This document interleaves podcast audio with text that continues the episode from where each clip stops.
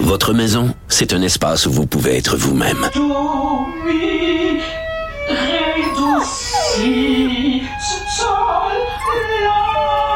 Elle mérite d'être bien protégée et vous méritez d'être bien accompagné. Trouvez la protection la mieux adaptée à votre maison avec Desjardins Assurance et obtenez une soumission en quelques clics sur desjardins point com. On rejoint maintenant Marwah Rizqy. Bonjour. Bonjour. Députée de Saint-Laurent, aussi porte-parole en matière d'éducation et d'éducation supérieure et de stratégie numérique. Parlons paradis fiscaux, par contre, euh, Marwah Rizqy. Euh, vous avez fait une sortie contre les propos du P D G de la Caisse, Charles Aimont, qui a dit que la Caisse n'avait pas le choix d'avoir recours à des endroits à fiscalité neutre. Est-ce que ça existe, ça, de fiscalité neutre? Pas vraiment. C'est soit qu'on lutte contre les paradis fiscaux ou qu'on devient complice de ces États voyous. Mais on ne peut pas simplement dire que ce sont des juridictions à fiscalité réduite. Euh, ça, c'est les termes qui ont été utilisés par le nouveau président de la Caisse de dépôt et de placement du Québec. En fait, ces paradis fiscaux n'ont tout simplement pas euh, d'impôts à payer, là. Euh, c'est pas juste ça, c'est que ça sert aussi à euh, des gens qui euh, veulent blanchir leur argent qui provient euh, du produit de la criminalité, que ce soit non seulement la vente de drogue, la cocaïne, mais aussi la vente d'armes, mais aussi, pensons, la prostitution juvénile, infantile. Ça, ça, ils ont recours aux paradis fiscaux, là.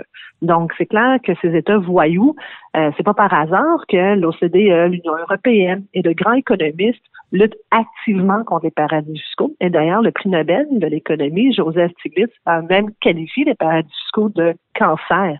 Alors, c'est pour ça que c'est important que le niveau P D G euh, n'utilise pas des termes assez banals pour qualifier le paradis fiscal. On peut s'en indigner, mais est-ce que c'est pas inévitable à l'époque, surtout quand la Caisse veut avoir de bons rendements et comparable aux autres fonds? On pense à Teachers en Ontario, euh, euh, on parle aussi de Hummers souvent. Est-ce que c'est pas inévitable? Ben, écoutez, tant qu'à parler des fonds, parlons du fonds souverain norvégien qui est quand même capitalisé à plus de mille milliards de dollars.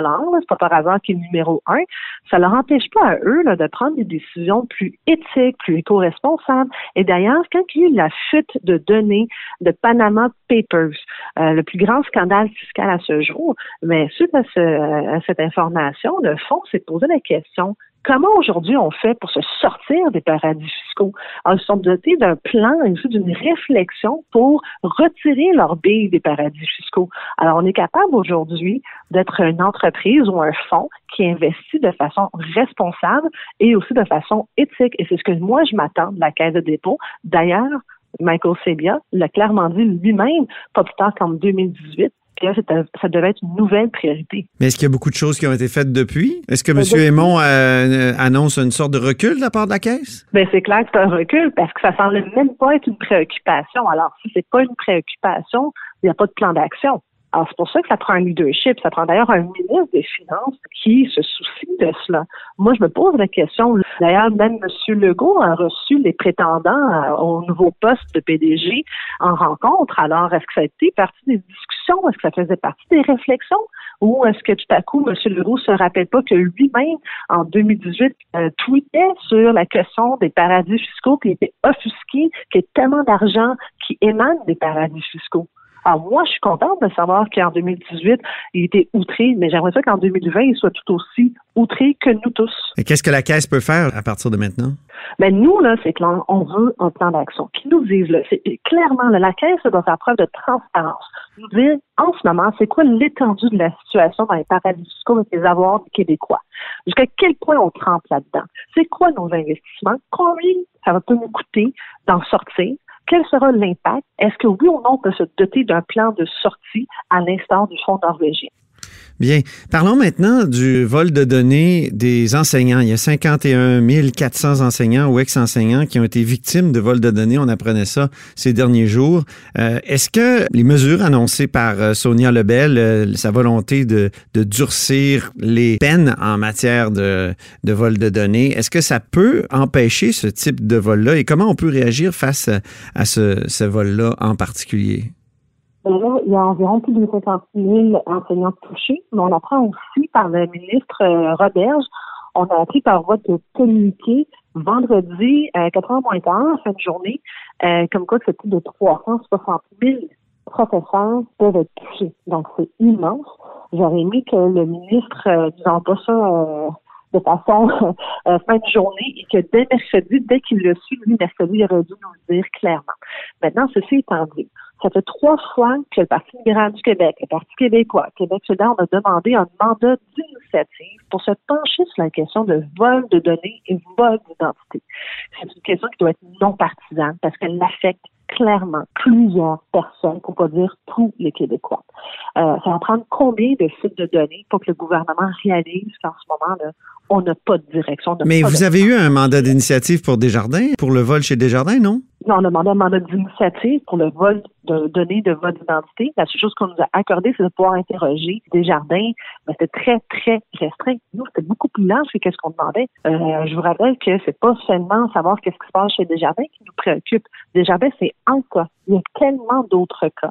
Et c'est aussi de savoir comment on peut rencontrer des experts pour aller beaucoup plus loin dans notre réflexion de comment on se gère nos données. Je vous rappelle aussi que le gouvernement a décidé tout seul de vouloir confier la gestion des données des Québécois vers le secteur privé. Alors qu'en mm-hmm. ce moment, la, la très ouais. grande majorité des juridictions... Oui, mais Marwah Rizqy, en l'occurrence, là, les, les données des enseignants, ils étaient au public, puis ils ont été volés pareil. Ça dépend juste de... C'est pour ça qu'il faut qu'on ait un plan d'action. C'est pas par hasard qu'en décembre dernier, le directeur euh, scientifique du Québec, M. Pierre-Yon, a dit il faut vraiment que le gouvernement ait un plan. Il faut vraiment investir pour sécuriser nos données. Oui, mais là, y a, elles étaient au public. Le public ne garantit pas la protection des données, d'après ce que je comprends. En ce moment, que ce soit au public ou au privé, il y a en ce moment des gens, des malfaiteurs qui volent des données.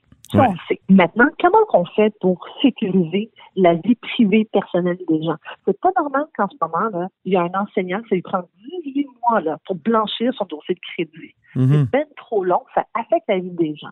Maintenant, je me pose aussi la question, comment se fait-il que nous, au Québec, on en parle, c'est bien correct que nous, on fasse toujours preuve un peu plus de leadership sur la scène canadienne, mais comment ça se fait que le gouvernement fédéral ne fait pas grand-chose sur cette question? Parce que les peines en question, que vous faites référence, mais Sonia Lebel, c'est très bien que nous, au Québec, au niveau civil, il y a des peines beaucoup plus que dix mille dollars parce qu'on s'entend tous là-dessus que c'est dérisoire.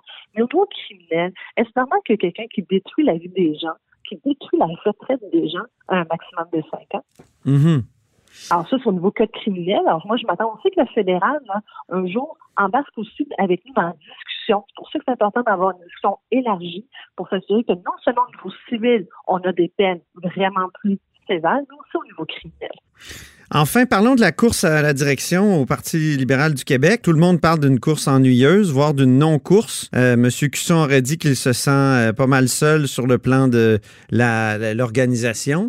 Alors, euh, où êtes-vous, Marwah Rizqy, là-dedans? Vous qui êtes capable de pimenter des, des, des discussions, des débats, et puis euh, qui êtes à ses côtés? Mais je tiens à vous rassurer, je suis à l'Assemblée nationale, je m'occupe de plusieurs dossiers, mais les débats n'ont pas encore commencé. Les débats arrivent fin mars. Et... Ouh, je vous entends mal, Marwah Rizqy. Je ne sais pas si vous avez mis votre tête de bonhomme carnaval, là, mais...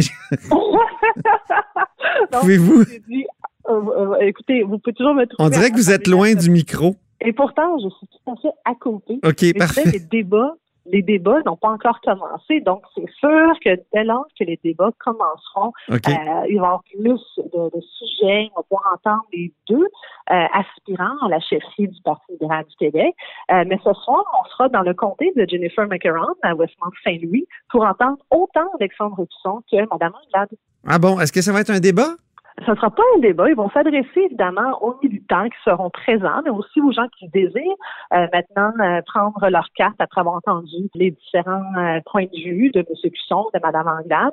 M. Cusson, en ce moment, c'est sûr que son agenda est pas mal chargé. Il rencontre euh, différents groupes, notamment la Fondation Suzuki cette semaine. Et évidemment, euh, beaucoup, beaucoup de jeunes seront rencontrés. Bon, ben... Un jour, peut-être, euh, il y aura une course au Parti libéral du Québec. On verra oh ça. Non, la course est très entamée. Elle, ouais. est, pas elle, elle est pas mal souterraine jusqu'à maintenant, Mme Rizqy. Bon, ben, écoutez-vous pas, on va la ramener en surface. Ah, bon, OK. Bon, ben, on va suivre ça. Merci beaucoup. Merci à vous. Au revoir. C'était Marwah Rizqy, députée de Saint-Laurent du Parti libéral du Québec, qui est aussi porte-parole de l'opposition officielle en matière d'éducation, mais aussi de stratégie numérique. Vous êtes à l'écoute de Là-haut sur la colline.